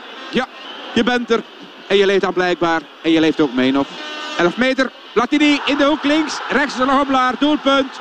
1-0 voor Juventus. Het was de moeilijkste reportage waarschijnlijk voor mij. En ik hoop dat ik het uit in eer en geweten voor mezelf heb opgelost. Door daar wel verslag van uit te brengen. Maar zodanig afstandelijk, zodanig verweven met het gebeuren wat eigenlijk geen voetbal meer zou toegelaten hebben. Dat dat misschien op die manier voor mij het langst is bijgebleven. Hoe kan het toch dat wij in zo'n situatie verzeild geraakt waren op die avond? Ik ken waarnemers, journalisten die zeggen van die avond is voor mij een soort breekpunt geweest in mijn benadering, in mijn beschouwen van het voetbal. Ik kan niet zeggen dat het voor mij een, een zodanige omslag was dat ik van dan af anders ben gaan verslag doen. Ik heb mij er gauw over verbaasd hoe snel dat weg hebde. Dat gevoel van nu is alles anders. Maar het blijft natuurlijk een, een litteken. Het blijft iets wat je meedraagt. Hoe plaats je zoiets eigenlijk? Hoe kan je dat begrijpen? Hoe kan je dat uitleggen? Ja, dat is uh, de massa. Hè. Dat is uh, een massa-hysterie ook.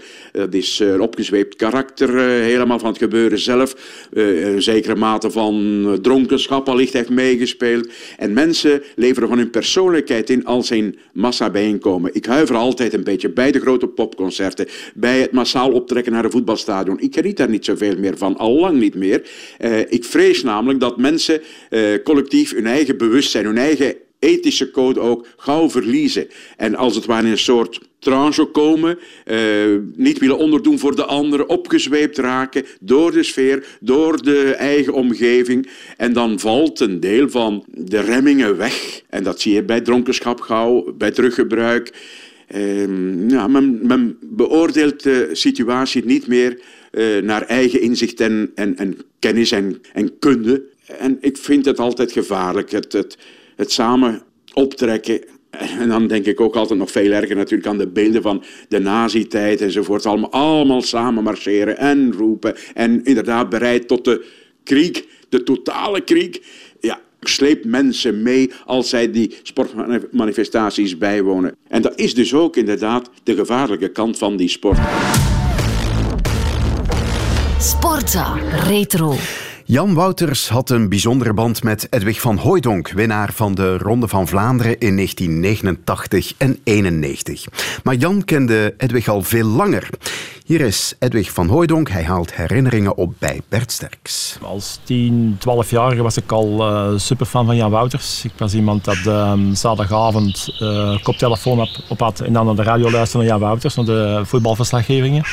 En ook de wielerwedstrijden, Tour de France, volg ik echt Jan Wouters op de voet. Dan uh, ben ik beginnen te wielrennen en dan als ik 16 jaar was uh, kwam ik Jan Wouters tegen op een, uh, op een soort van sportavond in, in Tent Antwerpse. En kwamen wij in gesprek met elkaar en dat was gelijk een klik. Wat maakte van hem de topper? Wat was er zo bijzonder aan zijn stijl van verslaggeving? Oh, ik denk ook vooral zijn stem. Um, de eerste keer dat ik hem in live ontmoette was echt zo van wauw, dat is, dat is Jan Wouters. Die, die stem dat was echt zo, ja, dat greep mij echt gelijk zo bij de, bij de keel zo. En ook ja, zijn, zijn manier van, van spreken, zijn taal, uh, dat was toch allemaal wel uh, toch uitzonderlijk ten opzichte van andere journalisten, vond ik. Jullie kwamen elkaar ook tegen, zoals je zei, als, als toen je nog een jeugdtrainer was. Dat junioren nieuwelingen ongeveer, neem ik aan, met, met ja, ja. dan Benno Wouters er ook ja, bij. Daar kwamen jullie Jan dan ook vaak tegen? Ja, wij zagen elkaar uh, regelmatig in de, de jeugdwielwedstrijden. Hè. Dus de, Jan was uh, afkomstig van, van de kanten van Bordem, ik van Dustwezel. Dus wij, wij, ik en Benel, wij reden samen vaak dezelfde wedstrijden. Dus Jan heeft mij heel veel zien fietsen als, als, als jeugdwielrenner. En, en toen voelde wel van dat hij supporter was van, van, van mij dan. Hè. En hij had ook een band met de familie van Hooydonk, niet alleen met jou. Ja, ik kwam natuurlijk ook mijn, mijn ouders tegen op de, op de wielenwedstrijden. Um, de boek uh, Tong uit de mond heeft een volledige bladzijde gewijd aan mijn, aan mijn vader. En, en dat is heel mooi om te lezen. Uh, hele mooie tekst. En hij heeft dat ook mijn vader verschillende keren ontmoet. Maar hij heeft dan toch wel vrij snel ingezien hoe de kracht was van, van mijn vader. En heeft hij heel mooi verwoord in, uh, in boekvorm. Ja, ja. En dat hangt nog op? Ja, wij hebben dat dan uh, perkament laten zitten en dat hangt nu bij mijn moeder in de, in de woonkamer. Ja, op, een, uh, op een heel speciale uh, plaats. Aan de kop hier nog altijd Dagotto Lauritsen. We laten ze hier voorbij ons komen. Op de Bosberg, de laatste kasseihelling van de dag. Weer veel volk. Onder de regen, onder de paraplu's hier. Daar komen ze. En links rijdt Van Ooydonk, die gaat naar de zegen. We gaan proberen te volgen. Niet stilstaan hier, want is het moeilijk om mee te demareren. Edwin Van Ooydonk, alleen bijt op de tanden. 22 jaar nog altijd, grote belofte. Door sommigen niet meer als uh, echte topper gezien, omdat hij weerstand zou mankeren en vooral demarrage. Maar hier demareert hij op de lastige Bosberg hier. En alleen Dagotto Laurensen die komt weer iets dichterbij. Die volgt op 10, 15 meter. Maar Edwig van Nooidonk op uh, nu 13 kilometer van het einde hier boven op de Bosberg toegejuicht door de menigte. Heel veel van de, de band tussen jou en Jan Wouters voor veel mensen is dat jouw overwinningen in de Ronde van Vlaanderen, omdat hij, ja, hij zat eigenlijk in jouw spoor, hè? hij zat er vlakbij. Ja, ik denk dat je die fragmenten moest terug horen van op de, op de Bosberg 89. Dan, dan hoort je wel, vind ik persoonlijk, onze stem dat hij wel een aan het supporten is voor, voor, voor, voor mezelf. Ja, ja, ja, ja. Voor één keer was de objectiviteit een klein beetje weg. Ja, dat, is, dat zult je niet gaan horen bij, bij Jan Wouters. Maar toen denk ik wel, voor mijzelf dan, het gevoel had ik wel dat hij echt wel een supporter was voor, voor mij dan. Ook omdat hij natuurlijk al, al zes, zeven jaar kende van tevoren, vijf jaar van tevoren kende. Mij, mij heel veel wielerwedstrijden had zien, zien fietsen bij de jeugd. En dat, dat geeft er wel een andere band dan als iemand plotseling zie je dan overkomen bij de prof, is wel een andere, een ander gegeven. En 1 kilometer nog voor Edwig van Nooidonk. Onder het rode doek door. Grote overwinning. Kampioen in wording. Helemaal ontloken. Brabantse pedal is gewonnen twee jaar geleden in grote stijl. Vijfde in uh, Parijs-Roubaix. Grote prijs in die Merckx gewonnen tijdrit. En nu de Ronde van Vlaanderen is voor Van Nooidonk. Laatste bocht. Niet vallen Edwin van Nooydonk. Doorgaan. Licht aan de straat. Wij gaan mee. En daar nog eens uh, los uit uh, het zadel. Bovenop de trappers. Het lange lijf.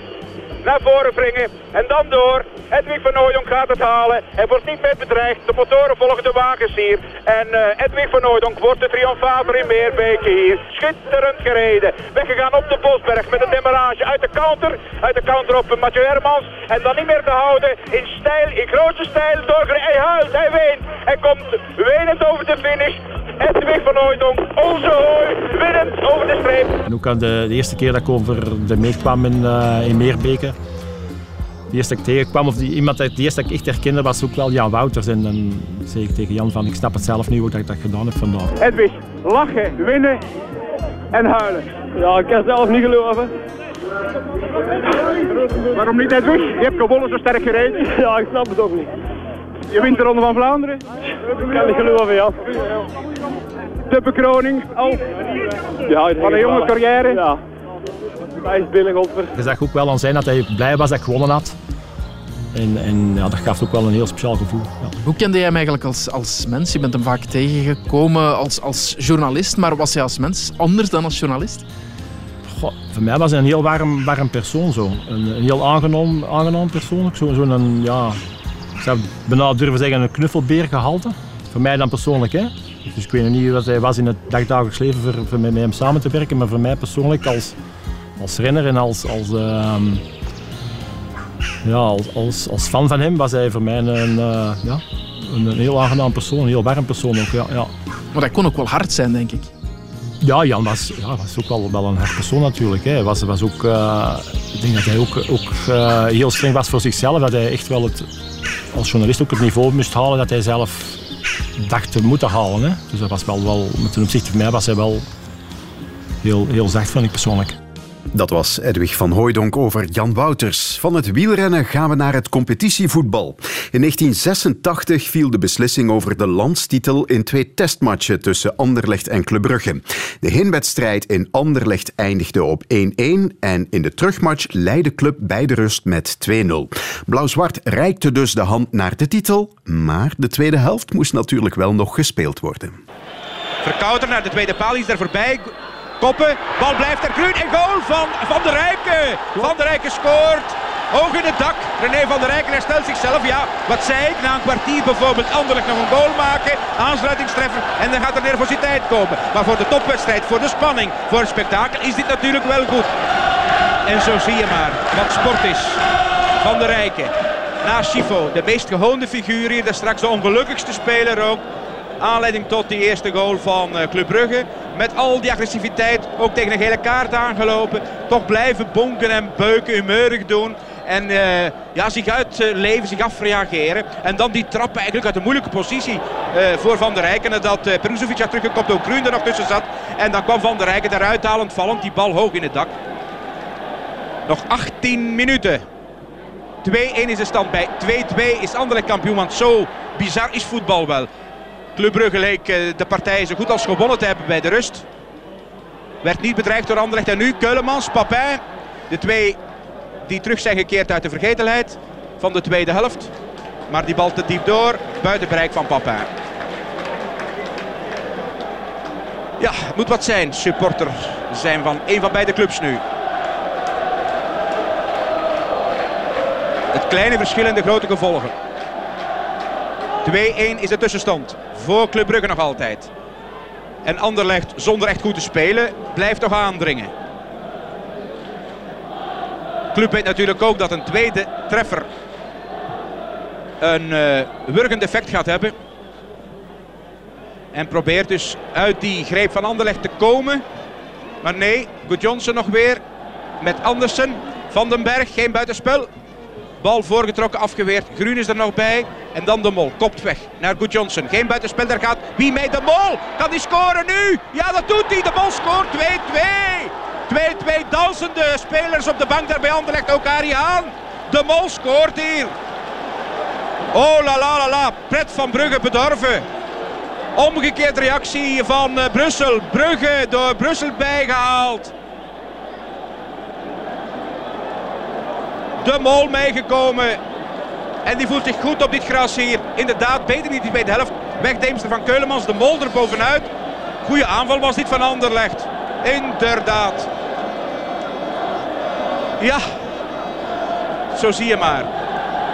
Voorbarigheid is uit een boze. Het goede rapport voor Brugge blijft. Die eerste helft. Brugge veruit de betere. Anderlecht kwam niet voor in het stuk. En is nu ten tonele verschenen. 2-1 daar straks. 2-2 nu. Nog ruim een kwartier. Anderlecht weer met Verkouteren. Wat gebeurt er met Brugge? Verkouteren. Van den Bergweg. Die heeft nog niet gescoord. Bij de bal. Broos nog glijdend er naartoe. Kan net een hoekschop verhinderen. Die bal zelf ophalen. Van der Rijk en de Mol hebben dus Anderlecht op gelijke hoogte gebracht. En met deze 2-2 is Anderlecht kampioen. Wat gaat er gebeuren? De Grijze gaat erin komen, me dunkt. Er moet nog gescoord worden. Door Club Brugge moet er nu gescoord worden. Weer een ommekeer in deze wedstrijd. Ah, dit is voetbal. Met alles wat erbij hoort. En nu gaat Leo Helmans weer de andere kant op, Leo. Want die 2-2 hebben gehad en Brugge moet nu komen. Brugge moet inderdaad komen met die vrije trap. En inderdaad ook een prachtig doelpunt van Anderlecht in de diepte alsmaar in de tweede helft. Nu Brugge. Misschien nu een beetje vermoeid. Dat zal nu kunnen spelen. Hoewel de grasmat eh, is ideaal. Er is veel zuurstof eh, in de lucht. Het is hier erg vochtig beneden. En de spelers die eh, lijken nog niet zo vermoeid te zijn. Die blijven maar lopen. Dus Keulemans nu ook meer aan de bal. We moeten terug gaan aanvallen. En Club Brugge krijgt nog een vrije trap. Terwijl Van der Rijken probeert tijd te winnen. En moet hij eruit als hij nog een gele kaart krijgt, Jan? Ja, dat zal zo zijn. Terwijl hier een wissel op komst is. Maas eruit. En uh, inderdaad, uh, Grijs erin en Van der Rijken moet verdwijnen. Tweede gele kaart. Wat deed hij daar precies, Leo? Jij stond er kort erbij. Het uh, was een vrije trap dus voor Brugge. En Van der Rijken die probeerde tijd te winnen. Die is natuurlijk altijd wel nerveus. En die gooide die bal nog wat achteruit blijkbaar om tijd te winnen. Om ook aan te wijzen dat het niet de geschikte plaats was waar de bal moest liggen. En Van der Wijngaard die nam dat dus niet. Ja. En die gaf een tweede gele kaart. En Van der Rijken gaat er hier af. Applaudisseert naar het publiek. Enorme uitdaging natuurlijk. Van der Rijken maakt van die obscene gebaren ook nog.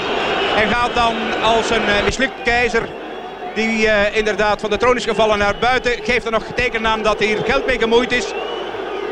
Ja, duwt de hand naar de hartstreek daar waar de portefeuille meestal zit. Want u weet het, het hart en de portefeuille niet ver van elkaar meestal. Wie haalt het? Howard of Haan? Wie haalt het? Wie wordt kampioen? Welke Hollander levert het hem? Hoge bal daar van Andersen. Nog een halve minuut. Bal voor Leo van der Elst op de helft van uh, Anderlecht.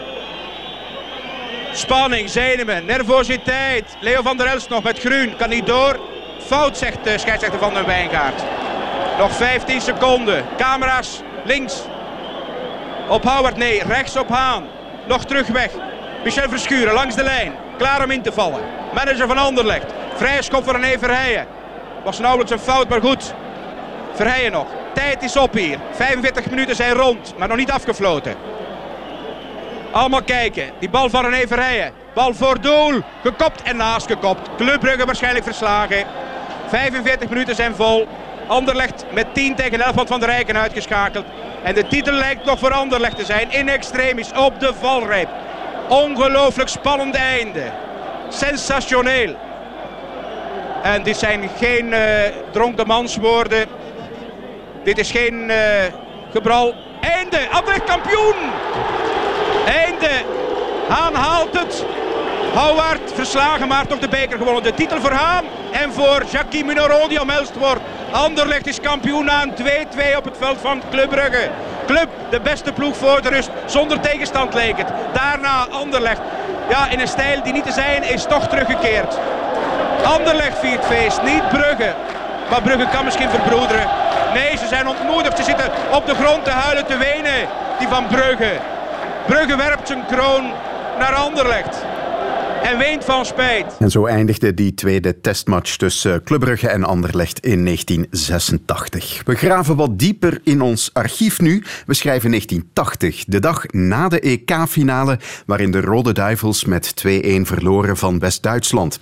Net voor iedereen het vliegtuig naar Brussel instapte, sprak Jan Wouters met toenmalig bondscoach Guy Thijs. Tijdens de rust, eh, bij de aftocht na de eerste helft, gaf de ploeg de indruk, ook de trainer, Tja, we zijn de mindere zeker en uh, er lijkt niet veel aan te doen. Nogal gelaten.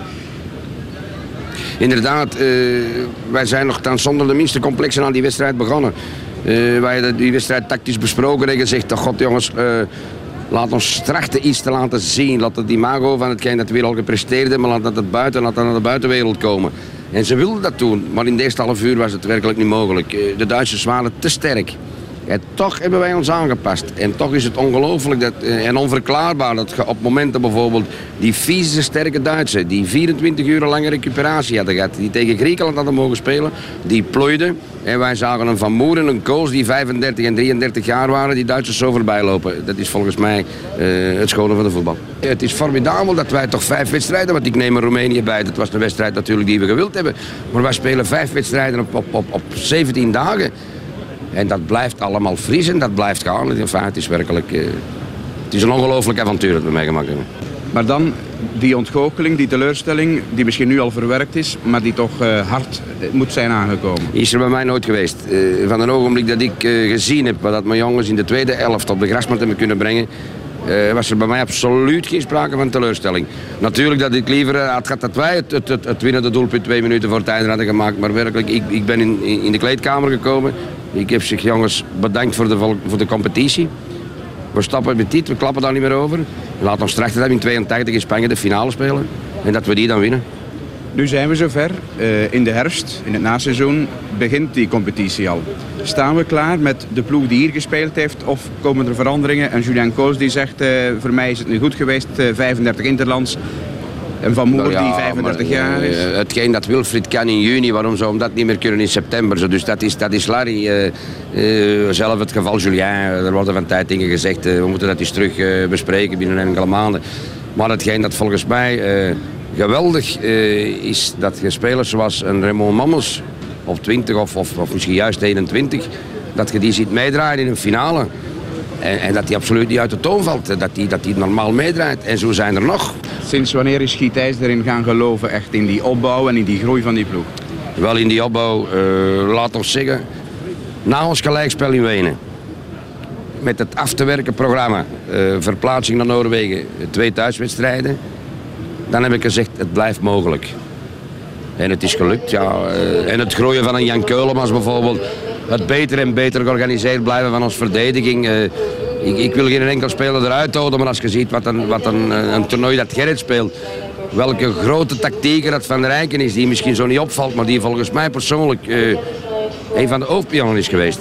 Is dat inderdaad ook een van de geheimen van die ploeg? Dat er eh, binnen die kern mensen zijn die organiseren, anderen die uitvoeren. Dat Gietijs er als trainer bij hoort, inspireert, maar ook opvangt wat die, wat die groep uitzendt zo als signaal? Wel, eh, ik kan niet zeggen dat ze inspraak, inspraak wel, maar, maar geen beslissende. Eh, wij discussiëren, eh, wij bepalen. Ik bepaal een tactiek, ik discuteer dat met bepaalde sleutelspelers. Want ik wil absoluut vermijden een speler op het, op het plein te brengen die, die niet gelooft in zijn opdracht. En wij zijn er altijd niet gelukt. Wij zijn er tenslotte toe gekomen van een blindelings vertrouwen in elkaar te hebben. Ik in mijn spelers en de spelers in mij. En dat is volgens mij het hoofd, de hoofdzaak van het, eh, van het lukken van hetgeen dat we bewerkt hebben. En met, eh, met die garantie dus nu naar eh, de competitie van de wereld. Ja, waarom niet? Eh, wij moeten, want nu nu hebben wij een reputatie te verdedigen. En dat is ook niet altijd gemakkelijk. Wij mogen er niet meer naast trappen nu. Wij, moeten, wij zijn vice-kampioen van Europa. Dat moet je respecteren. Je moet zeggen, voilà, wij zijn het en wij zijn het waard. En het publiek in België dat eh, van op afstand fel gereageerd heeft, enthousiast zelfs, eh, vernemen we dus. Ja, natuurlijk. Ik verneem dat ook van, eh, langs de kranten en langs mensen die hier komen. Maar eh, ik zou dat zelf eens willen meemaken, maar dan op het Duitse stadion. Dat ze dat eens vulden.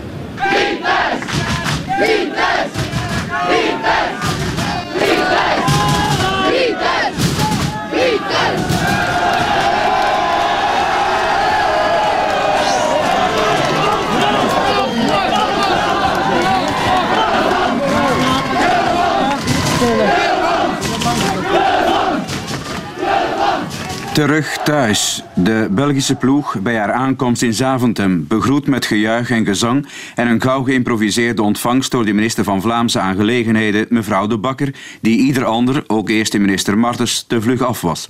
De uitnodiging van de premier om vanavond om 8 uur de hele ploeg te ontvangen wekte niet bepaald enthousiasme op bij de meeste spelers en begeleiders, die naar vakantie snakken en nu alvast liefst naar huis wilden. Officieel, België was dus paraat, of wilde dat zijn. Toevallig zat ook nog prins Albert in het vliegtuig. Ceremoniële hulde dus, naast de spontane, naïeve, sentimentele, simpele bijval van allerlei lieden die nogal luidruchtig scanderend hun sympathie kwamen kenbaar maken. Hun blijdschap, hun Belg zijn, wat dat ook mogen wezen, maar het bestaat blijkbaar, als er maar succes mee te behalen valt. En het succes van de nationale Belgische voetbalploeg, dat is er nu, meer dan ooit. En dus zijn er plots wel Belgische supporters en krijgen we een opleving van sportief Belgicisme, dat in zijn overdreven vorm wel een beetje potsierlijk aandoet, maar verder ook geen kwaad kan.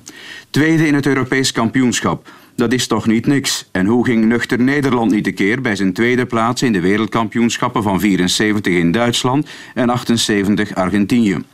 Met succes voetballen voor het vaderland en dan blijkt er bestaan na 150 jaar toch Belgen. We zijn het, de een wat meer dan de ander. Een verschijnsel, zoals België dat op voetbalgebied ook was in Italië, tijdens een Europees kampioenschap van bescheiden formaat, mede te wijten aan de formule van de twee reeksen, met elk vier ploegen die niet mochten verliezen. Liever één punt dan geen. En dat vervalt bij een knock-out systeem waar de een de ander rechtstreeks uitschakelt. Afgezien daarvan een Belgische prestatie boven de verwachting. En bovenal bestand tegen de concurrentie. Engeland onder controle gehouden, Spanje uitgespeeld, Italië ontregeld, Duitsland bijna geëvenaard, naar het einde toe overtroffen, alleen niet met de doelpunten. West-Duitsland in de eerste helft van de finale de ware Europese kampioen. Vreemd dat dit nog jonge elftal daarna zo door de knieën ging. Of ligt er toch weer de kracht van de Belgische ploeg, dat ze zich tenslotte aan elke tegenstander aanpast of optrekt, het even goed of beter kan dan de rivaal. Sportza Goedenavond, Frank Raas. Goedenavond, David. Uh, Frank, blij dat we ook jou nog kunnen spreken over Jan Wouters. Want per slot van rekening heb jij toch een hele tijd met hem samengewerkt bij de radio. Hè? Ik dacht een jaar of tien? Ja, zeker een jaar of tien. Ja. Ik ben uh, rechtstreeks van de universiteit op de radio terechtgekomen bij Jan Wouters. En die heeft mij opgeleid. Hij is eigenlijk mijn leermeester, dat kun je echt wel zeggen. Ja. Ja. Wat weet je nog van je allereerste ontmoeting met Jan en, en wanneer was dat precies? ja.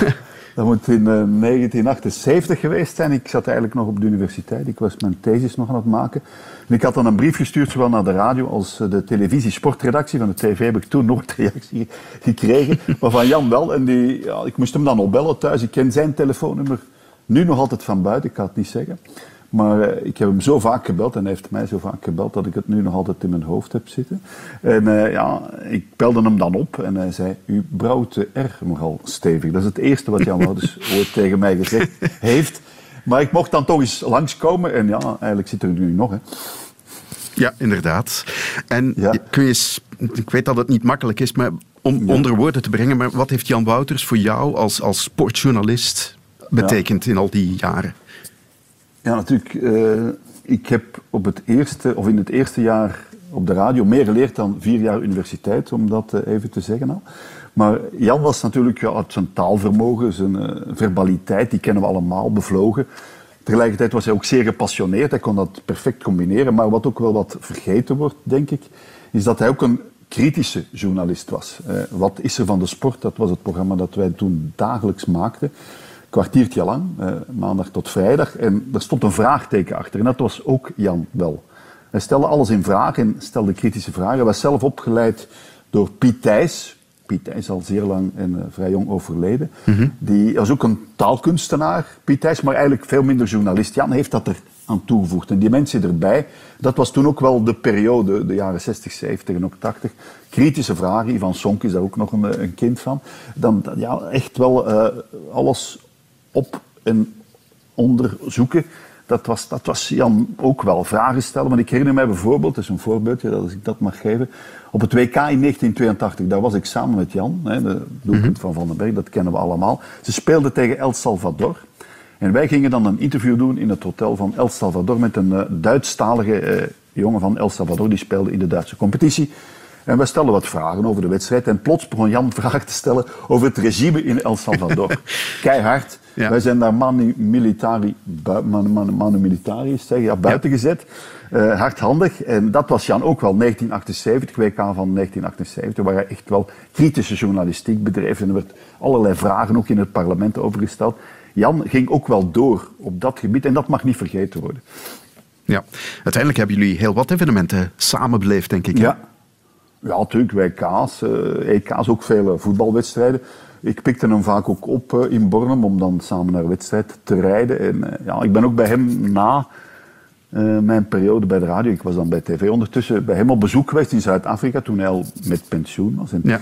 had daar een huis in de buurt van Kaapstad en we zijn er een aantal dagen blijven logeren. Zijn ze ook samen naar een township geweest. En ja, Jan was nog altijd dezelfde Jan. Iets, ja, opener misschien. Mm -hmm. Maar toch wel de man die ook alles volgde, politiek daar in Zuid-Afrika, daar zeer mee bezig was, de kranten las, daarop uh, commentaar op had en zo. Dat was, was, ja, was een zeer leuke, leuke trip. Ja. Uh, toen je dan overstapte van, van de radio ja. naar de tv-sportredactie, had hij daar aanvankelijk wel wat moeilijk mee. Hè? Is dat precies ja, vanwege dat klopt, die, die band die er toch wel was tussen jullie beiden? Ja, ja, hij heeft mij gevormd en hij was dan wel ontgoocheld dat ik naar tv ging. Ik kreeg dan die vraag. Uh, redactie zat toen nog wel anders in elkaar dan nu. Ja. waren echt wel twee gescheiden eenheden. Nu is dat allemaal uh, samengevoegd, ook met online en zo. Dat bestond allemaal niet natuurlijk. Ja. Maar, maar ja, was hij wel ontgoocheld. Dat, ja, hij voelde zich wel een beetje in de steek gelaten. En dat is dan nadien echt wel ja, bijgelegd. Hè, want ik ben dan ook naar Zuid-Afrika gegaan. En we zijn altijd wel goed bevriend. Het klikte goed tussen ons, ja, dat moet ik wel zeggen. Ja. Ja, ondertussen is de sportjournalistiek wel helemaal veranderd. Hè? Ja. Als je het vergelijkt met die, met die tijd van Jan. Uh, zou het daar ja, moeilijk mee hebben, denk je, zoals nu eraan dat toe denk gaat? Ik wel. Ja, nu, nu zitten we toch meer met soundbites of quotes. Het is allemaal ja. korter, sneller. Een beetje oppervlakkiger zou hij zeker vinden. Maar hij zou wel meegedraaid zijn. Jan was natuurlijk had tijd nodig, kon het uitleggen. Ja, hij was ook helemaal meegegaan in, in, ja, in, in wat Nederlandse journalistiek toen. Dat was een voorbeeld. Hij luisterde ontiegelijk veel naar de Nederlandse radio. Was ook een bekend persoon in, in Nederland. Hè. Dat was ook elke week op de radio. En, en ja, nu zou dat toch al anders zijn. Het zou wel moeilijker zijn. Nu is het allemaal veel korter, ook de, de sociale media. Ik vraag me af wat Jan daarvan uh, zou gevonden hebben. Dat, dat, is, ja, dat is helemaal... En hij is ook vrij vroeg op pensioen moeten gaan. Dat herinner ik me ook nog wel. Dat was aan het beleid toen. Uh, op zijn zestigste al. Het laatste evenement dat hij echt gedaan heeft is uh, Euro 2000, denk ik. Ja. En dat, dat, dat deed hem ook wel pijn. Hij, hij moest eigenlijk vertrekken en dat, dat heeft hem wel pijn gedaan. Want je valt... Ja, in een uh, ander soort wereld. En hij is dan ja, toch de liefde voor Zuid-Afrika. Dat heeft hem ook wel mee gered, denk ik. Hij is daar naartoe getrokken, had daar een mooi huis met zwembad en zo. Ja. Dat, dat, ja, ja, dat, dat heeft hem wel deugd gedaan. Ja. Maar hij bleef dezelfde Jan Wouters. Een vraagje nog. Als je nu nog eens aan Jan denkt, wat is dan het eerste dat spontaan in je opkomt?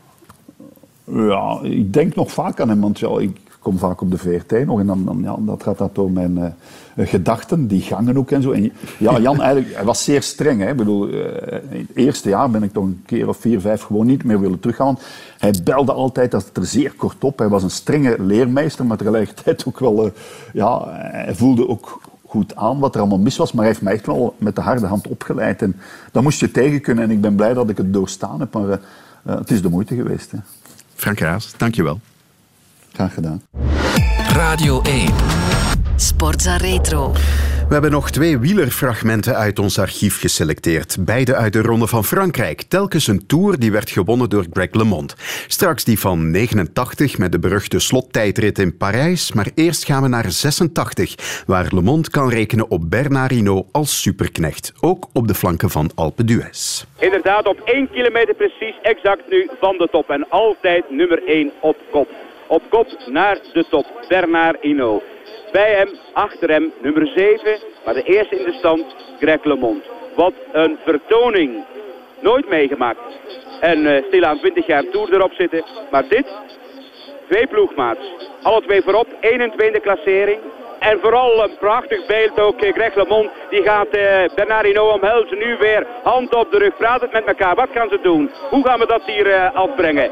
Ja, de ronde van Frankrijk, Alpe d'Huez, de gele trui als inzet de ritzegen hier. De Tour misschien wel. En dan komen ze beide waarschijnlijk daar de laatste rechte lijn al in. We moeten kijken, daar zijn ze. Vrienden zijn het.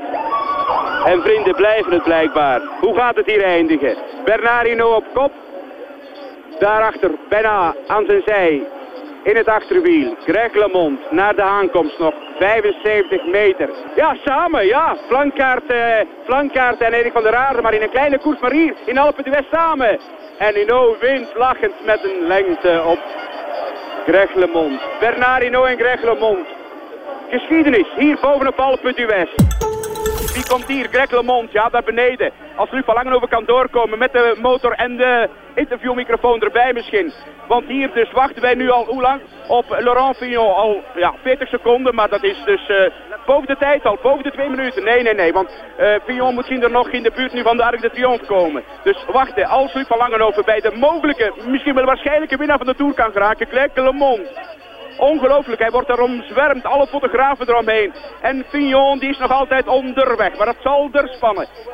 1 minuut en 3 aangekomen van de man die hier omringd wordt, Greg LeMond. Lukt nog even, Ginder, ergens in de buurt van het Arc de Triomphe, of ben je weg? Wij zijn nog onderweg. Uh, we wachten hier uh, net voor de vlag. laatste kilometer op Laurent Fignon voor nog een laatste tijdsopname. Fignon die het heel moeilijk had hier in de laatste meters bergop van die Champs-Élysées net voor het keerpunt. Dat keerpunt heeft Ginder in de buurt van de Arc de Triomphe nu genomen. Wij staan hier te wachten voor een laatste tijdscontrole. Net voor de vlag, laatste kilometer de rode driehoek die een 100 meter voor ons ligt. Even kijken, waar is Vignon? Gins komt hij aan. Er zijn al 50 seconden verstreken, 50 seconden achterstand. En daar is hij nu. Inderdaad, 52 seconden tellen we nu. 53 seconden achterstand op Greg LeMond, ons nu op gang Ja, Jan? Ja, dus uh, Vignon komt naar het einde toe. En hij gaat het niet halen waarschijnlijk. Hier 1.51, 52. En dan op de kop af 2 minuten, dan is het voorbij. Nog niet.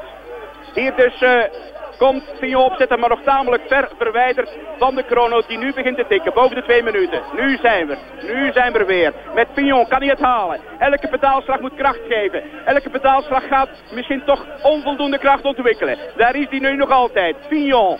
Op eh, ongeveer een kilometer van het einde kan dat. Luc, ben jij de buurt, kinder nog?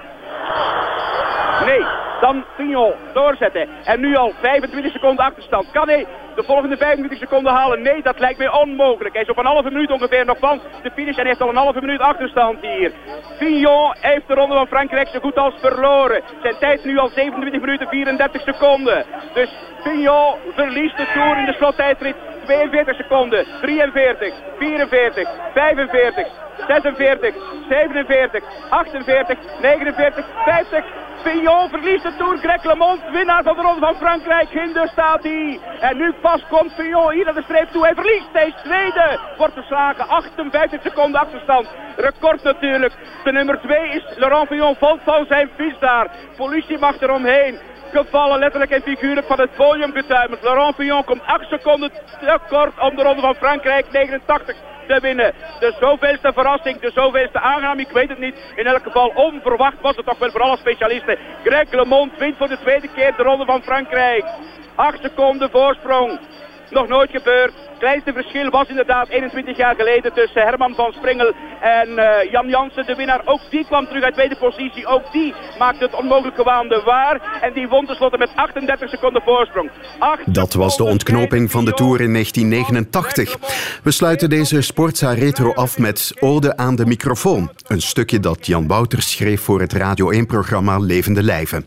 Jan is net genomineerd voor de prijs van de radiokritiek. Zijn pensionering komt dichterbij en hij moet zijn microfoon inleveren bij de toenmalige gedelegeerd bestuurder Bert de Graven. Mijn microfoon, mijn zoon, kom hier voor nog een zoen. Jij gaat me overleven, niet voor even, maar ook daarna nog, als je overgaat in andere handen. Hoe zal ik dat overleven? Mijn lege handen zonder banden met jou. Mijn lieve vriend, vreemd en zo vertrouwd, soms uitgeleend, altijd teruggekomen, bij me gebleven in goede en kwade dagen. Wat heb ik je vastgegrepen, opgevreden, wat was je koel en van metaal, maar ook zo glad, omvingerd in mijn handen, zo zacht gelegen en gegleden, zo naar mijn mond gestuurd en voorgehouden, wachtend op mijn ademstoot, de start van ons minnespel. Lieve microfoon, fuik voor mijn fonemen. Ik heb van je gevreten, aan je gezeten, je uitgeperst en telkens weer een nieuwe voorraad woorden, alleen voor jou, voor jou alleen, mijn mooiste woorden, één voor één aan jou gegeven. Fijn gevreven daar van boven, als door een zeef. Ik wreef die woorden op het stramien van je stalen netje, zo fijndradig opgespannen. En zo weldadig als hete thee stromen ze naar binnen. Aan lauwheid heb je niets.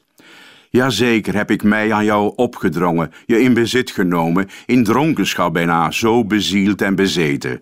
Mijn eisen gesteld ook, tril dan mee, onbuigzame, zinder, zodat ze luisteren met rode oortjes en opgaan in het gave genot dat jij hen aanbiedt, mede namens mij. Wij tweeën waren één, zijn het nog, niet lang meer, maar ik stel het afscheid uit. De lift is al twee keer op en neer geweest. Straks breekt er misschien nog brand uit op de negende verdieping. Maar wij, veilig opgesloten in onze koker, deze Kate van Faraday, klitten nog meer aan elkaar dan ooit tevoren. Ik lik je kopje, krijg een kopje terug, of is dat inbeelding? Is er hier maar één die handelt, en dat ben ik? Oude Wouters, je klemt je vast. Je neemt er nog eens beet, maar het klamme zweet staat in je handen. Nog is hij van jou, die makkelijke, moeilijke microfoon.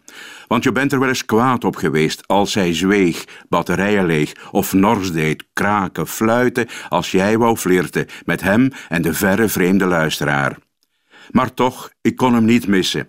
En in dit laatste uur, toch het uur van de waarheid, zou het een grote leugen zijn mij te horen zeggen hier zie, nee maar, doe maar, de graven. Ik heb mijn microfoontje niet meer nodig.